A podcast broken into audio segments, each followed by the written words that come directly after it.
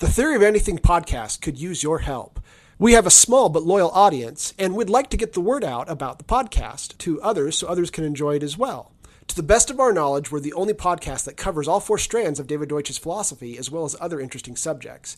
If you're enjoying this podcast, please give us a five star rating on Apple Podcasts. This can usually be done right inside your podcast player, or you can Google the Theory of Anything podcast Apple or something like that.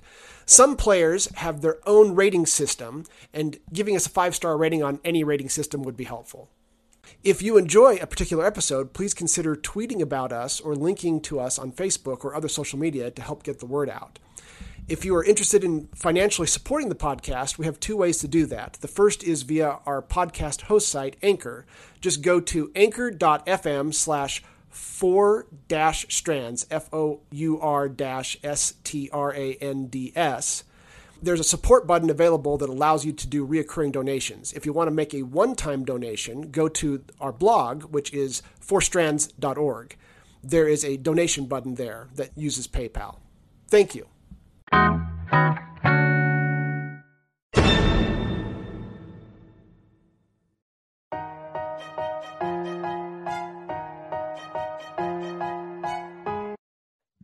All right, welcome back to the Theory of Anything podcast. We're continuing our discussion on radical candor and applying uh, error correction and criticism in a work environment.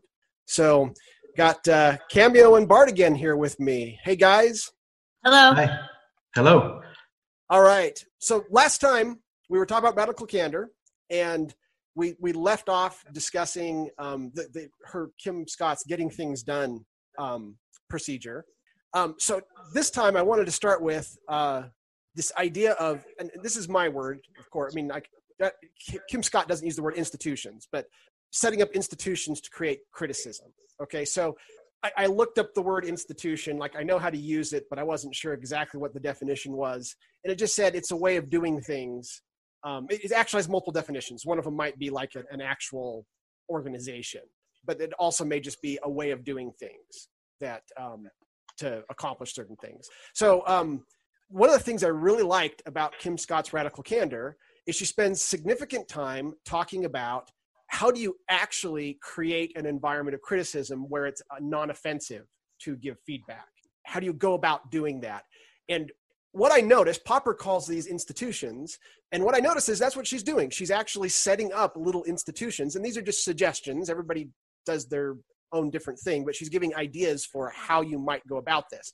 So for those that can see the slide, I've listed here um, some of the things that uh, uh, she she has suggested as ways to get a culture of criticism at work going. So, for example, um, figuring out who on the team is the most com- comfortable criticizing you, and then having them do it in a public meeting, so that you're actually creating a culture. Now, remember, one of the things that she suggests is starting with criticism of yourself rather than criticism of others. Um, so getting finding someone and saying, okay, look, I want you in this public meeting to criticize me on these points that you've made to me so that people see it in public and they get used to the idea that I'm okay with receiving criticism. And that will, she says, develop a culture of criticism where people get used to in this work environment. We're okay with that because the boss is okay with it. Um, she gives other examples like uh, uh, the go-to question. This this is a very simple little thing, but say if you can't figure out what to say to encourage criticism, say what could I do or stop doing that makes it easier for me to work with. Okay, so you have a kind of a standard question that you can use that is non-offensive, but really doesn't put people too much on the spot. They're always going to be on the spot to some degree if you're asking for criticism, but uh, sets it up in a way that's kind of friendly. And then she talks about yes. Does she specifically use that particular phrase? Yes. Because it is an interesting phrase, the, the, especially the placement of the like the way the easier to work with me. Um, the word easier to work with me and the way that's phrased is designed to acknowledge I'm hard as hell to work with. What what can I do to, to change that? that? It's just a very interesting way to phrase that. Yes, and, you know. Okay, so let's let's talk about that for a second. Because I noticed the same thing she's picked her words very carefully here, right? She's she's put thought into how do I ask this question so that I'm eliciting the answer that I want, right? Um, and as you just mentioned, there's an implication of fallibilism. There's an implication of, look, I know I've got problems. We're all human. We've all got problems. There, there's a number of things like that. What could I stop doing? Okay, instead of what could I start doing to make it easier? That's probably harder to think of than what can I stop doing? What are things I'm doing wrong? What are errors I am making? Right? I mean, there's there's this is a hard to vary question that she's come up with. That's it is right. Okay, and that's the thing I loved about it is that she's really given thought to how do I ask and I, I think that there is a tendency with, with criticism when you think about just criticism in any setting normally people just sort of start saying stuff right? There's not a lot of thought that goes into how do i get criticism going well right? And yeah. she, clearly she's thought this through and there's some some practice behind this. Um, any other comments on that? Well and you know i've read the book and and even generally try and ask the people who work for me like what can i do to be better at my job or or how can i support you better but this is a totally different question and i don't know if it's ever stood out to me quite this way before. I, you you can go on it was just interesting to me. Okay. Yeah maybe one thing here is uh, uh it also I, I remarked it as well and and it's clear that in, in other instances and, and for the majority of the instances she talks about criticizing content. This leads a little bit into uh, criticizing behavior and, and what can be improved in terms of how we behave when we give criticism. Um, so it could it could get a little bit of a personal flavor, but then I think it's it's still okay um, because it's in, in in the format of a question. It's an open question. You invite the other to come up with ideas um, with regards to that behavior and how you perceive the behavior. So I think taken next to all the other things she says about criticizing content, I think this is a good, let's say, balance uh, in in the whole thing. So yeah, I. I, I remarked it as well that it, it, it, tends to have a kind of personal flavor um, or person-centered flavor, but I think I think it's it's a good it's it's valid question after all. It, it, it can lead to interesting ideas. Yes, and I, I see your point. She does she does use the word me, right? So it is a little bit personal, but then she kind of deflects that a little with what could I do or stop doing, right? Yeah. It's so she's still trying to get it back to specific little specific content, specific things that need to be done differently. So and, and I, I, guess I should mention this is all in context of what she says a manager's job is, which is to support other people doing their work, right? That yep. you're not the boss who calls all the shots. So, in, in context of what what can I do to support you, like Cameo's version of of this, this is maybe somewhat more similar to that in in, in that context. Yeah. Okay, so she talks about the next one. She talks about enduring the silence and embracing the discomfort. I, I need to probably explain that.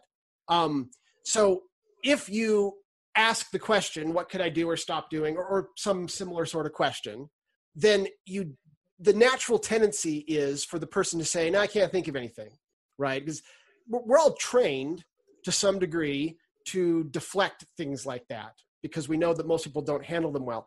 And, and I think this is something that we, we have to keep in mind. Anytime we, we talk about criticism, you want to avoid the point of view of, oh, criticism's always good, because it's not criticism has long since been weaponized by the human race and there are all sorts of bad forms of criticism and people are aware of that and that's part of life right so what part of what she's trying to do is she's trying to figure out how to de-weaponize it and so she knows that there's going to be a natural tendency to say oh i can't think of anything so she's saying well there must be something and then you just sit there in silence and people have this natural tendency to want to talk they don't like silence right? So you embrace yeah. the discomfort of the situation. And by doing that, she's found that people will eventually come up with something. Um, and then she says, the moment they come up with something, no matter what it is, you never argue. You accept it as the gift that it is. You have to accept criticism as a gift. And then you always publicly make sure you've done something to address it in some way um, so that people can see that criticism gets rewarded in this company. That's couple down reward criticism. So I, um, there's different ways you might reward criticism. One of them obviously is you do something about it. But then she also gives funny little examples of having a little statue you give out or you know something along a trophy that you give out or something along those lines so that people know that uh, criticism is going to get rewarded so um, Hmm. I think this one is great. Endure the silence, but I think it's tougher for the manager asking the question than for the recipient of the question. Of course, it's it's a little bit annoying indeed to not be able to come up with an idea. That's a little bit annoying, but to be able to endure the silence as a manager is is probably even harder because um, also managers are inclined to have the answers to most questions and give those answers, and enduring the silence is therefore twice as powerful if you do it as a manager. yes I was thinking the same thing um, about it because it's difficult for me to shut my mouth almost ever. Um, the the being the being silent and embrace the, the discomfort is a is a hard thing to do. Yeah. Yeah, and, and, and it makes everybody uncomfortable, right? So there's you, you don't want to leave the silence. So and I think that's why this is an institution, right? She's saying, okay, up front, you're going to decide to embrace the discomfort of silence as one of your tools, and you're going to accept that. Um, so, so I mentioned the next couple already. Don't criticize the criticism and reward the criticism. So you have to treat criticism like a gift. There's a natural tendency if you're seeking criticism someone makes a criticism, the first thing you want to do is you want to say, well, no, no, that's that's not right because, and if you do that, you've already signaled that you to the other person to not bother criticizing you in the future, right? So that was why she says, don't make sure you don't criticize, make sure you reward the criticism specifically by taking some sort of action to address um, the concerns. She gives examples of embracing the the discomfort and initially getting criticisms like, you know, I, I wish that there was more flavors of coffee you know, or something stupid, right? That the person knows is kind of silly. And then going out of your way and to actually go take care of that so that they see that in the future they should get more serious about criticism because it's going to get rewarded. Um, another one she talks about is the orange, suggest, orange suggestions box. Now, there's probably problems with a suggestions box, but the idea of leaving something around so that you can anonymously um, make suggestions for how to affect things uh, that would create a culture where you, people know that there's an expectation that um, error corrections going to come into play and that criticisms and suggestions are going to come into play um, of course you would have to then go on to make sure that visibly these things are getting taken care of and they don't just disappear into the dark and uh, cameo I, I, I don't have this on the slide but it seems like she had some ideas on how to do that because obviously you might get lots of stuff into an order suggestions box. I, I, think she recommended something like pulling out the box in a public meeting and intentionally pulling out items from the box and reading them in a public meeting. Is this ringing a bell? Do you remember what? Yeah, yeah. She does talk about make the only way that a suggestion box again. You know, you have to show that that there's going to be changes so you know pulling those out in in a very public way and then making sure everyone sees very open openly impact from from that yeah and then related to that is the management fix it sprints which i i'd never heard of this before reading the book but the idea is so the idea of sprints is an agile software thing that's starting to get into other parts of the business where you try to do work in a often two week period of time so that you're you're planning just two weeks out. Um, one of the things she talks about is the tech debt sprints, where every so often we have these fix it sprints in software where you go through and you try to catch up on your tech debt or fix things that you just there hasn't been time because you're always under the gun to get stuff done. She said management should have fix it sprints. So obviously we're not talking software anymore, but that there's a certain two week period of time where people take the suggestions, load up things they want management to take care of, and then management lays aside other things for a two week sprint and works on the prioritized list that's been given to them by their employees or something along those lines so that people know that they're going to be actually be able to have be part of the process of making suggestions and seeing things actually change for the better um, have you ever tried something like that guys I have not. I really love the idea of it um, because then it brings, it makes management own the problems that, that are happening, which I think is really difficult in organizations. Um, and it not only makes them own it, but it makes it very, you know, the point behind a sprint in my mind, this starts to get into my agile geekiness, is to commit to something and then get it done um you know and so the idea of putting this into a fix it sprint implies in my mind like actually getting some things fixed out the other side that that could have real changes for people or real impact for people. Yeah. Yeah. I, I, like it too, the, the fix it sprint, but it, it triggered a complementary thought which is linked to your title institutions. Uh, complementary in the sense that I would also like to have not only fix it sprints, but like recurring um, overarching sprints so that management is, is also taking ownership that this whole uh, collection of um, ideas and tactics and approaches for, for doing criticism better, that this is also um, turning into a developmental learning effort. Um, because all of these things on the slide are, are interesting, let's say, tips and tricks. But for it to become an institution, um, you, it, it, has to be a learning, a learning um, experience. And you know you can get off of an, uh, an average start or a bad start, but it's only in three, six, nine months that you'll be able to see whether this uh, culture of criticism is really taking off, and if not, what is needed to guide it in toward uh, or towards um, a better direction.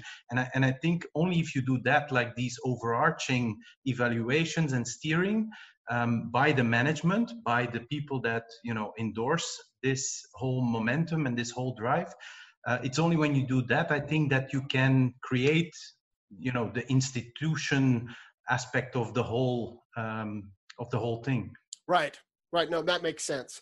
Um, the last point that I've got on this slide was interesting. It's obviously just a behavioral thing. So don't let people talk about others behind um, behind their back. So you think about like two people are working together and they're having problems, and they both come to you or one of them comes to you and complains. Um, and I, you know, talks. Uh, maybe they're just saying, "Oh, I just hate how blah blah blah," and and the natural thing is to want to be empathetic. It, it, she kind of puts us in the ruinous empathy category, but it's very natural to want to hear the person out and be empathetic to what they're saying.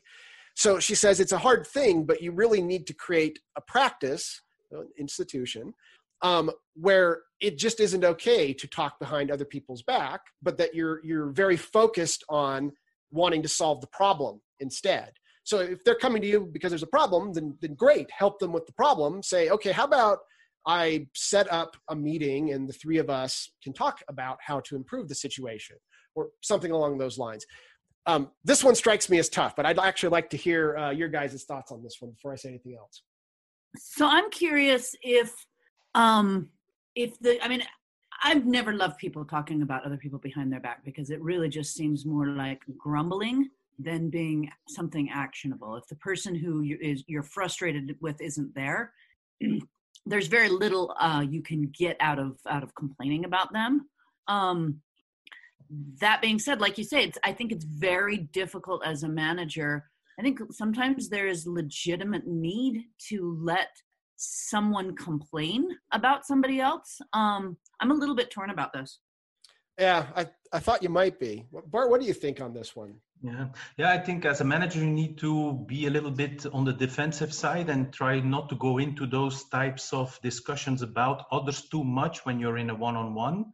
Um, so you can regulate that a little bit as a manager and and and even avoid uh, specifically uh, those kinds of conversations when you see that the other ones are trying to bring them up um, and not go too deeply into those type of discussions about other people that are not present at that moment in time uh, in in the room or, or, or in the particular meeting. So i think this this this is something to pay attention to.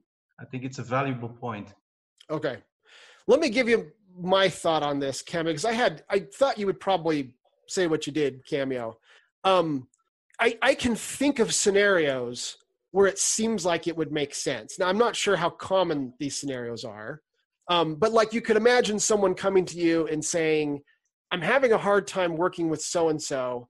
I would like to get advice on how I could deal with it better, right? It wouldn't really make sense, I wouldn't think, to call a meeting and talk in front of that person at that point because the person's not really complaining they're seeking actual help um, on what they can do differently or advice from someone who has more experience with that person or something along those lines. So maybe I suspect Kim Scott would say, "Oh, that's not what I meant by talking." I don't know for sure what she would say, but perhaps she would say, "That's not what I meant by talking behind other people's back." Right? Because that's right. Not the same thing. And yet, isn't it the same thing? I mean, there's a fine line here, right? It's yeah, and I, I think that that's um, a little bit that fine line is is what I'm struggling with because I I actually agree. Like somebody coming, uh, you know, if I have two people who work directly for me, one person complaining about the other person is a lot like when I get after my kids for something and they say, "Well, Logan hasn't cleaned his room either. Here's all the things he's doing bad." Right? It's a, it's a deflection of responsibility to try and bring up another coworker's shortcomings in in in your own one-on-one with your boss right, it, right. that a li- seems a little to me like hey look over here um but so so i i totally get that but you know i do think there is that sometimes gray area of needing to legitimately talk about things that are happening in other areas of the business um you know I, uh, yeah i'm i'm yeah. i'm a little torn what, what, what you could do i think is is to um, allow for capturing uh, the content of what the person has to say about the other people but not react to it not give claims or judgments or or, or implications of that. And then also say that you're gonna or that, that you're gonna try to capture um, this the other side of the story from the other people. But i think capturing um, is is is still the the step you can take. But then immediately reacting um, to it as a manager i think there you have to draw, draw the line because you're you're hearing only one side of the medal or one side of the so- story but you could capture it um, and, and it may provide uh, valuable information but i would not react to it immediately with conclusions decisions implications. Yeah. Okay. All right. Let me move on to the next here. So how to actually give criticism? She spends like a chapter talking about how to go about giving criticism. And, and again, I, I, really like what she had to say here. It got me thinking about a lot of different things, and particularly in a work environment, even outside of a work environment, some of these things seem very universal. Um, so one of the things she talks about, and Bart, I know you, this you bring this one up all the time, is to avoid the fundamental attribution error. So the fundamental attribution error is um, talking about the person instead of the content, right? It's you're sloppy, you know, or you you're a screw up or, or something along those lines right? And she says okay what's actually wrong with the fundamental attribution error? Now from a standpoint of karl popper's theory of knowledge i think we would say well you know we're trying to kill ideas not people right? It, it's it should make it about the idea about not about the person. She actually she agrees with that but she goes one step further that i don't think i've ever heard before that really made sense to me. And it was why do we make the fundamental attribution error? Why do we say, you know, oh, you know, you're uh, you're not very clear, you know, or something along those lines? It's because it's easier, right? To to be able to give specific feedback takes effort. It's hard to vary, right? It's it's difficult to come up with very specific criticism and feedback. It's much easier to give easy to vary um, criticism feedback and doing using the fundamental attribution error you're sloppy is the easier version. So that's why people do it. They do it because right. that's what comes to their mind and they're they're trying to get something out. I mean there's, there's kind of a good reason for why they're doing it but it, it, the end result's not a good thing right? And so she talks about the difference between saying you're sloppy versus you've been working nights and weekends and it's starting to take a toll on your ability to catch mistakes uh, in, in your logic right she says one of those is way more helpful than the other. One of those is not particularly helpful, and the person doesn't even know what to do if you tell them they're sloppy, right? Where do they even begin trying to address that? Because it's an easy to vary criticism. Um, whereas the other one that's very specific, that's way more helpful that they can start thinking about what to do about it and what it is they need to do. And it's also less offensive, right? It, it immediately helps de weaponize it and make it so that it's something they, that's actionable they can do something about and it doesn't make them just feel like they're hopeless right so along those lines, she says, since the goal is to be specific, she says, try doing the situation you saw, the behavior, and the impact.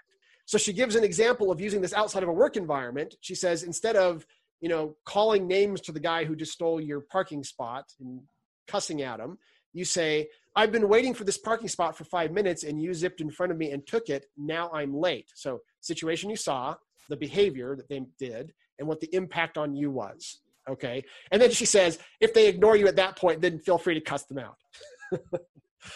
so, but I, I really like the, I think the key thing that really got me excited about this was the understanding of why we do make the fundamental attribution error, why it is so common to say you're wrong instead of that's wrong, um, or to try to say you are blah blah blah, you know, fill in the blank.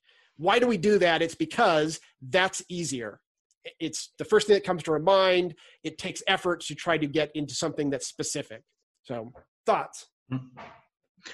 Yeah, well, I, I fully agree I, with, with all of what is said here. It's, it's definitely easier. Um, but also often um, managers don't know how to be specific because they simply don't see all the situations. They don't see all the behaviors.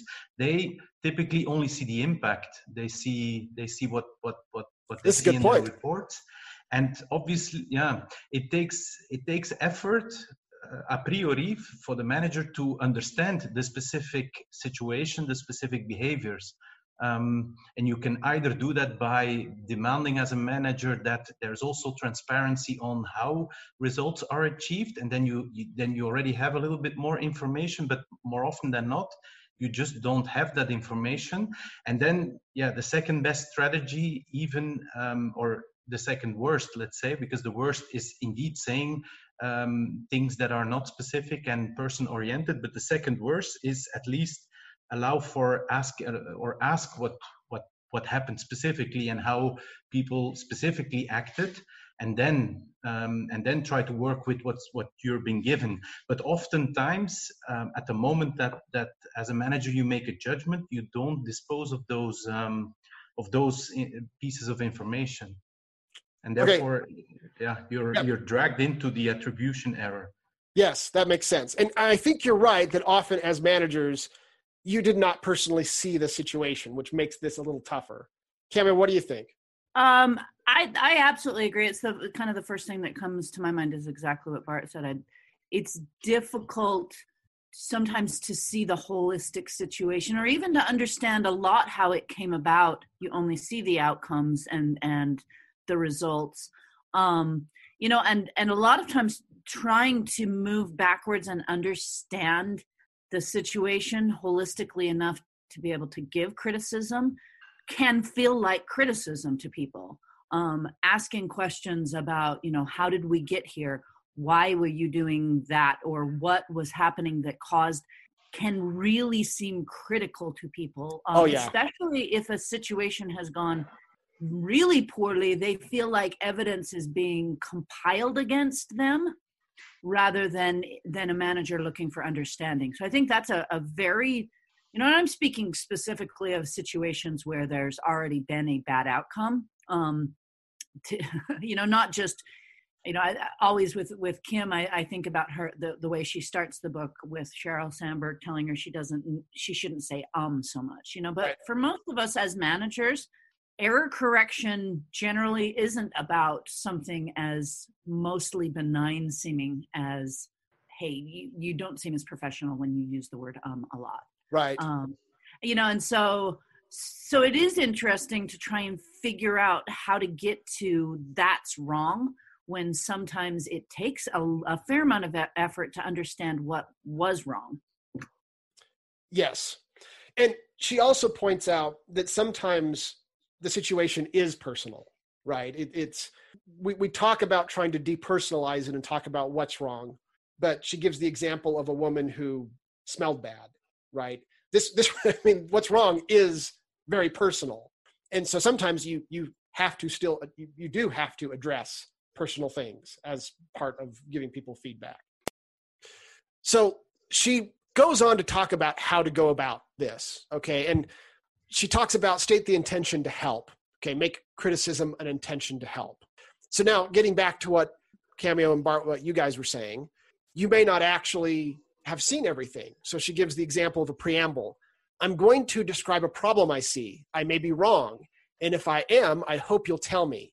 If I'm not, I hope I hope my bringing it up will help you fix it. Okay? So this is another example of of having kind of a pre-thought out statement that you're going to say that helps de-escalate the situation, helps uh, the person out, and there's a humility in it. This idea of um, you know saying things like "I think," you know, um, trying to make sure you you they understand that you're not saying you know something for sure. And right, I do the I may be wrong statement. Yeah, yeah. And especially for the circumstance that you guys were giving, you, you something's wrong in some report somewhere, and you get you know statistics that show there's a problem. You don't really know what the problem specific you know proximate causes are. So this might be a, a helpful way to go about doing that. Is you really this is just a case of fallibilism, right? This is from Karl Popper's philosophy. You're admitting your fallibilism. You're admitting that, look, I, am just starting this conversation. I don't really know for sure uh, exactly what's wrong. Maybe there's something we need to fix here. Maybe you need to explain something to me. So I, that does seem like that might be, in some circumstances, a helpful way to try to to go about that. Any other ideas here on how we one might go about um, either you know stating intentions to help or trying to initiate this conversation in a circumstance where you you didn't actually see the specific problem yeah i think everything that that that that makes a person at ease um, that makes him or her prepared for these kinds of conversations is good so uh, if, if it has any recurrency um, if it's not like uh, on the spot, completely unprepared, and in a kind of um, uh, turbulent atmosphere, then then this won't work. So the person whom you're going to give some criticism to needs to be prepared, know that it's uh, a, regular activity with some recurrency, um, and so everything that helps to to yeah to make this like a business as usual kind of activity think will help um, with regards to the impact and the effect that um, the criticism can have. Okay, excellent. Um, now, Cameo, we talked last time about the one minute manager, and this next bullet point actually matches the one minute manager pretty well. so she suggested that you don't, you, it depends on the circumstance, of course, but that you don't usually call a meeting to give criticism that you give feedback immediately two to three minutes while walking between meetings or something along those lines right now obviously these were the pre-covid days um, but uh, if you're in a meeting and you're walking to your next meeting you pull the person aside on the way that while you're walking there and within two to three minutes you give them the feedback that needs to be done um, she suggested that this was good first of all this matches very well with the one minute manager the idea that criticisms should be given quickly. There's no reason to dwell on them. Um, you're you're trying to just give them the minimum feedback so that they they know there's an error and they need to do something about it. But it makes it so that it's in person. Um, it you know holds it down. It, they don't they don't have to like have this anticipation of why do I have this meeting on my calendar with my boss? What are they going to you know say to me? you just give it to them right then and then you don't save it up. You don't have oh that's right i need to call a meeting to talk to joe about what he did wrong. You know you, you just take care of it right then and then it's done. The, again the one minute manager idea. Um, and then they're moving on to the next meeting and they're not dwelling on it. They've, they've got something else that's on their mind they now receive the feedback they've, they've got a chance to correct the error if there's an error. So this one i actually think fits very well with the, probably the things that you've liked about the one minute manager would i guess cameo yeah i mean uh, absolutely criticism being held up and stored for a formal i'm giving you feedback thing i, I think is a really not a good pattern. Um and and you know the one minute manager i'm sure doesn't focus on it in the same for the same beneficial reasons um but very much being able to give criticism quickly. And, you know, there's a part of it that's about immediacy and not about the length of, of criticism. You know, yeah. when you're seeing behavior, you need to correct the behavior quickly rather than waiting for it. Um, and and for me, that's probably the biggest point of the one minute manager is see something, say something kind of thing. Yeah. Don't see something, put it on a log, save it for your quarterly meeting where you tell them all the ways that they're a disappointment to to you. yeah, yeah, makes sense. Um, these next couple of points she says you have to be flexible with but she says it's it's always preferable to do criticism in person but it's not always possible especially in the increasingly globalized environment so she says you know on the phone is better than via text or via email or something like that there's there's kind of a, an order in which you should do this to make it as good as possible and in person is the ideal um, she also talks about praise in public, criticize in private. She says, I think that's generally a good rule of thumb. Eh, this is a this isn't one she made up. This is a very common one, obviously. But then she gives examples of where it may not make sense. There are some people who it's literally painful to be praised in public, and all of us are to some degree kind of programmed to not want to uh, be held up in public, even as a good example. And so she she talks about um, like if you are going to praise in public make it clear that you're not trying to you're not trying to hold up the person you're trying to give examples of the types of behavior so that it's a learning experience and that might also make it easier on the person you're still praising them but you're not making it so personal it's strange as this may sound just as you try to make criticism not personal you should make praise not personal right? It, it should be about what behaviors that you liked and that you would like to see repeated. Um, and as a learning experience for others and things like that, it doesn't have to be a matter of trying to build the person's ego up, which might bother some people. Uh, so I thought those two were were interesting, very common things that I think we all know. But she went more into why they're true and when when they're not true, um, and how to handle that. Um, the other one that I thought was interesting was she says it, it's you really need to acknowledge the hurt when when you're giving criticism and feedback. People are going to feel hurt, and they're human, and you should acknowledge that. She says saying something like "Don't take it personally" is less. She says is less than less than helpful. Right? It, it's worse than just not saying it at all. Um, and, and this is again, this is one of the things I really loved about this book is she makes it all so human right? She makes it all acknowledging the reality of the types of feelings that we all have rather than trying to teach us to suppress those feelings. She makes it about how do we utilize those feelings in the in the most useful way and how do we deal with the feelings when they're maybe counterproductive by still acknowledging that they're there, still acknowledging that this is a this is a person. So I, I really loved a lot of the things she did about around that. Any thoughts on those? Yeah. Yeah, I I agree. I, I like every single point on the list here, and also this human touch and the fallible uh, aspect of it. There's one thing I'm missing here is like the the two directions of the whole story.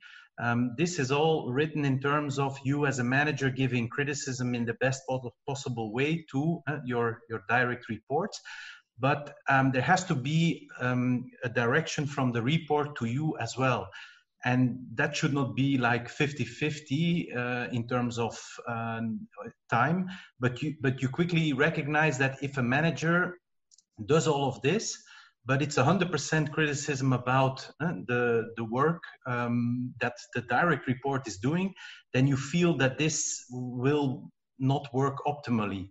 Um, and and and asking some moment or, or some moment in time asking the question what improvements do you see in the way I'm managing the work around here or the work that I'm giving to you? Um, could could give a little bit of a balance and could make the story a little bit um, working in two directions. Because I think if it's only one directional, even if you give it in the best possible way, human, fallible, and all those things, um, then then I guess you're gonna miss something sooner or later. You have to be able, or you have to be open to also open up you know the the other direction and and and ask the question. I think she she she she touches upon that in other places but but that was the one that i was missing a little bit here. Okay. No that makes sense. Cameo thoughts? Yeah i you know the don't nitpick to me is is I think it's it's it's hard, you know, coming back to that uh why it's important to give feedback right away and and to give uh is because I think if you start storing up it, it almost gets to the point of storing up hurts. Um right. you know, where you're compiling these things and and I like when she talks about leaving three unimportant things unsaid each day, I would kind of add to that. Don't ever criticize somebody if it's not an important thing you know that that's the, the very heart of nitpicking that if you're a manager or if you're somebody trying to get you know give criticism to your manager we should really only be focusing on the things that are important um, or why are we bringing them up as a criticism? Bart has an excellent way of determining what's important and what's unimportant.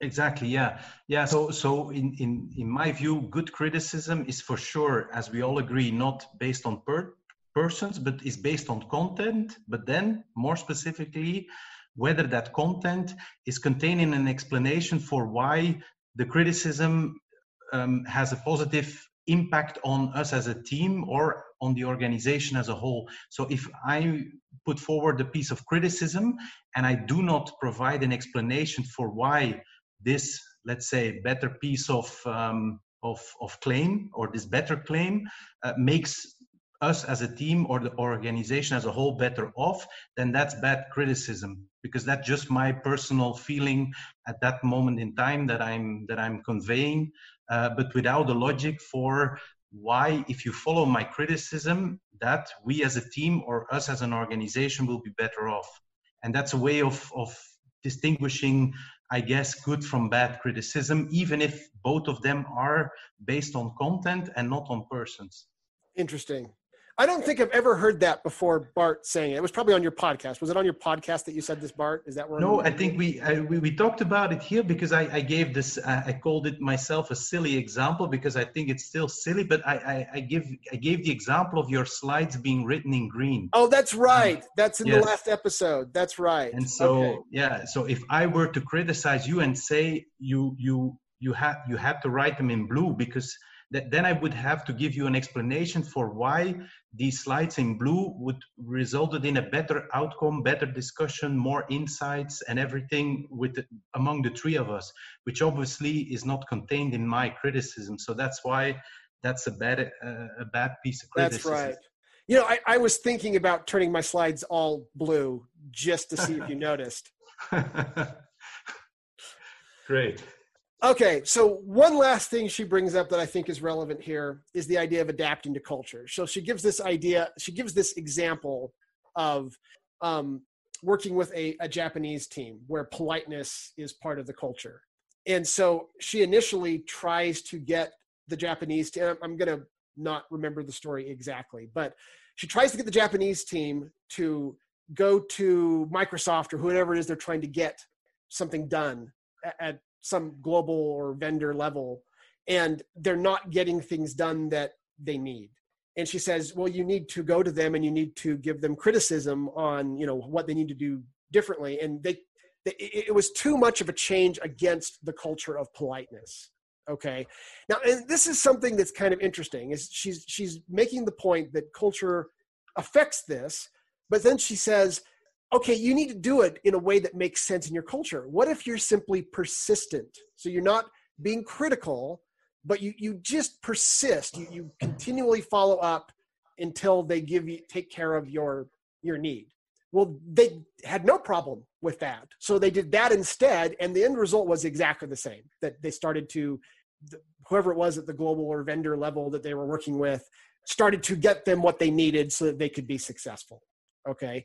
Mm-hmm. So she makes the point that we do need to take a lot of these ideas that we're talking about and we do need to adapt them to the culture of of that country of that company of whatever um, the people that you are specifically trying to work with well, yeah I've, I've i've had experience where i was briefed on beforehand in in meetings uh, with um, yeah multitude of people but but from different uh, cultures that, for example, uh, that was an extreme case that um, uh, you aren't allowed to ask questions to the CEO. Um, even if you're invited in the meeting and you're presenting uh, stuff in the meeting, you're not allowed to directly ask a question.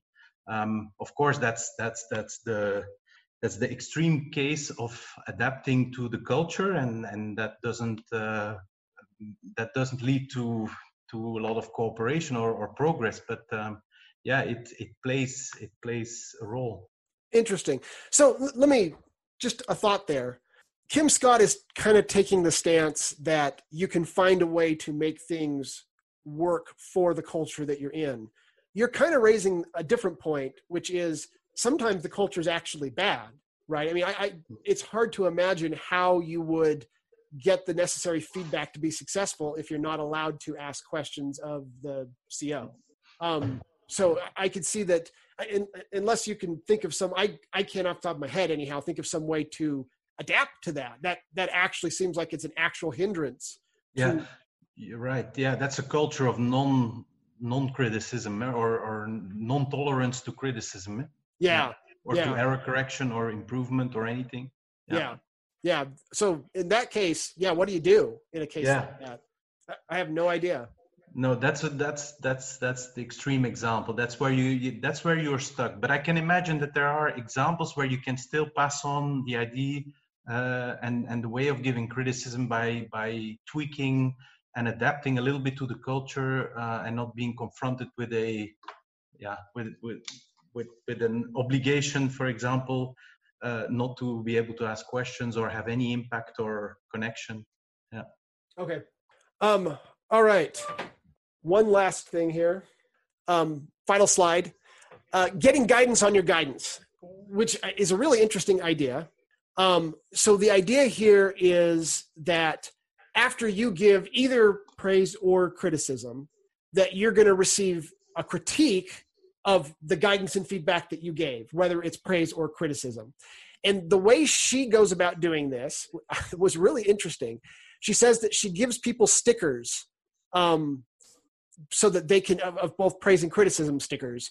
And then they go to her radical candor um, framework the the quadrant that we did in the first episode if you've seen the slides of ruinous empathy compassionate candor um, uh, obnoxious aggression and um, what is the fourth one? Uh, suddenly can't remember it. Um, manipulative insincere manip- manipulation.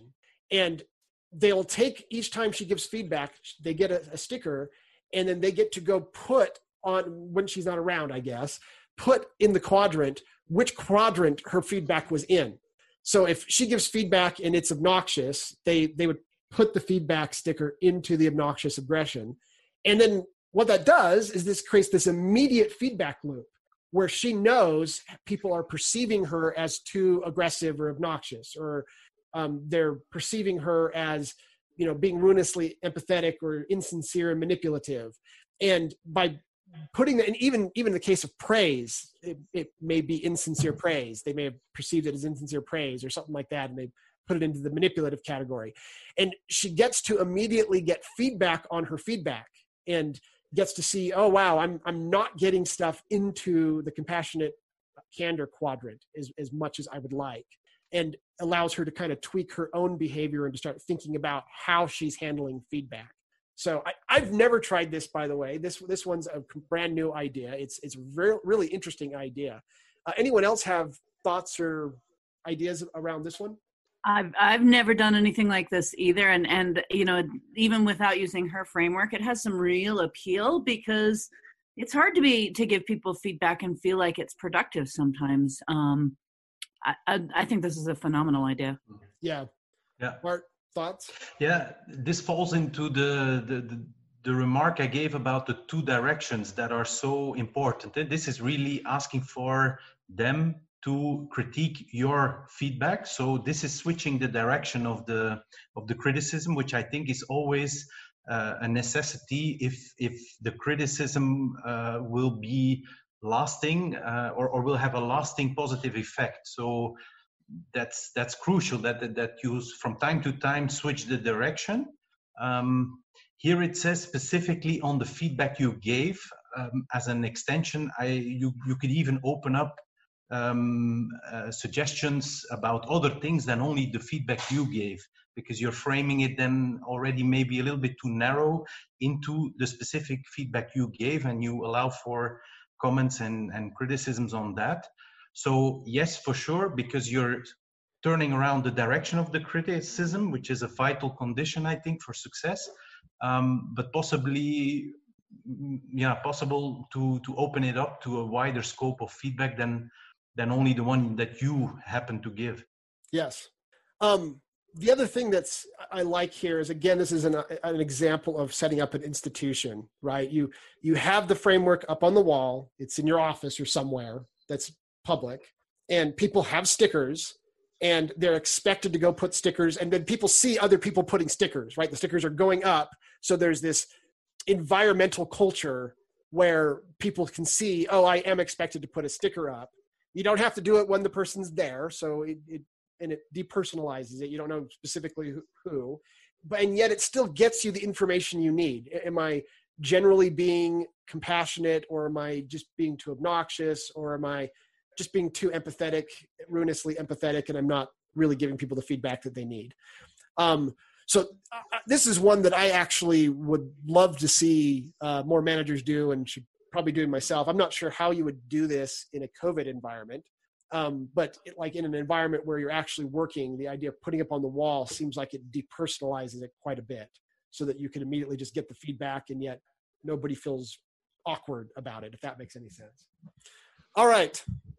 Any other final thoughts here, guys, on radical candor? I know I need to work harder on it. yeah, yeah. It's it, there i've got a long ways to go myself on this. I, I really need to start implementing some of these things. Yeah. i must say i, I, I like it. There, there, are really great points in it. Um, really good stuff. How, how, does it work in the us I'm, i've been out of the us for a while but this, does this gain a little bit of traction? Is, is this is this getting momentum this based upon the book or the, the, the principle in general? Good question. So you know i was given i was the book became a popular read at where I work. And so in that sense, I think it has gained some real traction as an idea, right? That everybody wanted to read it and we we all got excited about it. But I don't think I've seen hardly any of it implemented at all. And of course, this is a common thing is that you've got the popular book, you've got the popular idea of the day, and everybody has to read it and talk about it and things like that. But then things don't really change. Mm-hmm. Um, it and doesn't become an institution as you. That's right. It. That's yeah. right. It never really gets institutionalized as part of the business environment. And, and I, I, I, my feeling is so. Let me. And this is not unique to. I won't mention where I work. This is what I'm about to say is not unique to where I work, and so I'm not calling out any one particular employer. But it is super common to in software particular. But this is probably not a, specifically a software problem to have the thing that kills the project come from outside the team right? The, the the thing that causes the project to go off the rails is actually a management mistake or a problem with the the user group or the customer or something like that right? It's there's tons of research on this too that we should could probably do as a separate episode. So there's always this kind of issue that you're dealing with where you're trying to figure out how to not let somebody outside the group um, kill the project, cause the project to come off the rails and go over budget. And and of course just because you know if if someone up above let me give a specific example uh, not a specific example like a real life but one that i'm sure all of us have seen. A manager who says this project must be done by a certain date. And they set a date and they publicize it but they've never actually checked with the team about if it's realistic or not. Okay, super common problem in software. Um, not that not that if they do check with the team that the team's estimate is going to somehow magically make it so that they don't miss estimates and you know don't, they estimation in and of itself is a problem in software but this is like the, this is like the first level of problem right and then there's like tons of problems you have to solve after that but the very first level that, that the manager publishes a date okay now, when that date gets missed, which it often does because there was no thought that went into it at all, suddenly there's this perception of failure and problems and missed expectations. And everyone is very likely to blame the team, right? And the team knows that they'll, under those circumstances, very likely get blamed and it'll be bad, right? So they go work as hard as they can. They just can't get the work done. Maybe it's just too much. It's just physically impossible. Or maybe they just give up. Maybe they just don't even worry about it. I've seen that happen too. Um, and they just miss the date and then they, they take the blame and they grumble and they move on. Okay. Well, the real problem here was the manager, the person who's not even on the team, not doing any of the work. They made the initial mistake that pretty much guaranteed that project was going to be a failure up front. Okay.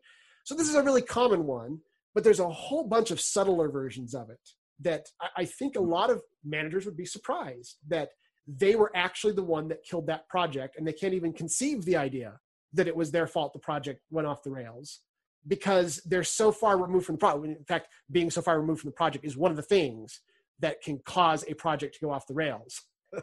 um, because they just they haven't given the good feedback. They don't really understand what's going on. Um, the developers are flapping in the wind trying to figure things out. Um, the person who's too far removed, that may be what caused the project to fail. That may be the proximate cause for what caused the project to fail. And yet that manager would from a certain point of view think how can i be the problem I, I had nothing to do with it right and i think that there's many things like that in a work environment where um, if you don't i mean like if you don't have the right feedback mechanisms in place or the feedback mechanisms only happen at the team level maybe the team is very good with agile and they're having their retrospectives and they're talking about how to improve things but if they don't have access to the right people who actually caused the problems as part of that retrospective, which might be the manager, it might be the users or the customer or somebody who's not part of the immediate team, some other stakeholder, right? If they're not really part of those retrospectives and they are part of the error correction going on, the team may simply lack the ability to actually correct the error. And I think that's one of the things that radical candor trying to spread it through as a culture and trying to start it off at the top and have the managers that's definitely the ideal circumstance right and mm-hmm. she gives the example of what do you do to initiate criticism against your boss if your boss isn't signed on to radical candor and she suggested that you still do things the way that you would that you would initially elicit criticism and then you would see how that goes and you would talk with them openly about radical candor and say what do you think of that? and find out what they think. And then she, and then, then this, she does this several times in the book. Then she says if all that doesn't work and the boss doesn't want to accept criticism my advice for you is to go find another job.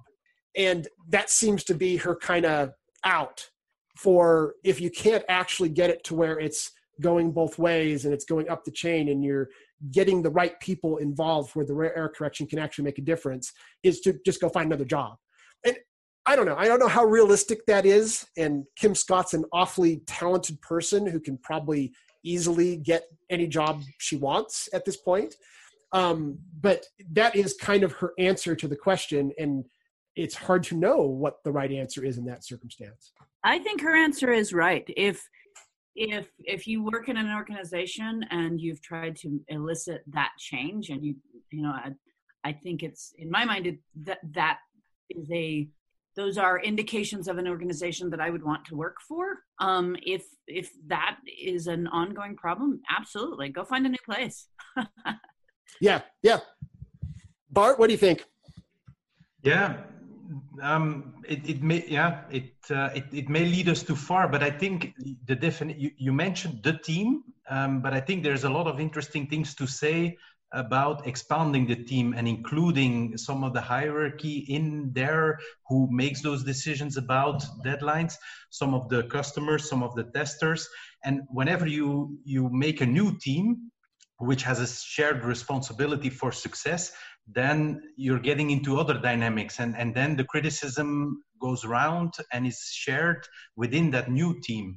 But if you indeed say or, or talk about the team as being uh, the, the development team in this case then there are too many dependencies with other teams that are outside of this criticism dynamic and can escape it or um, distantiate themselves from it then you run into the type of situations and problems that you're describing um, so you have to define a new team, which includes all the stakeholders and the ones with responsibility for success, and then try to set up a, a dynamic of criticism in that team. Across um, the extended team, right? Yeah. Yep, makes sense. All right. Well, I, I think we're just out of time anyhow. So, Cameo and Bart, thank you so much for joining us. This has been an incredibly fun discussion. Thank you. It was great. Yeah, I uh, always enjoy it, and I look forward to our next conversation.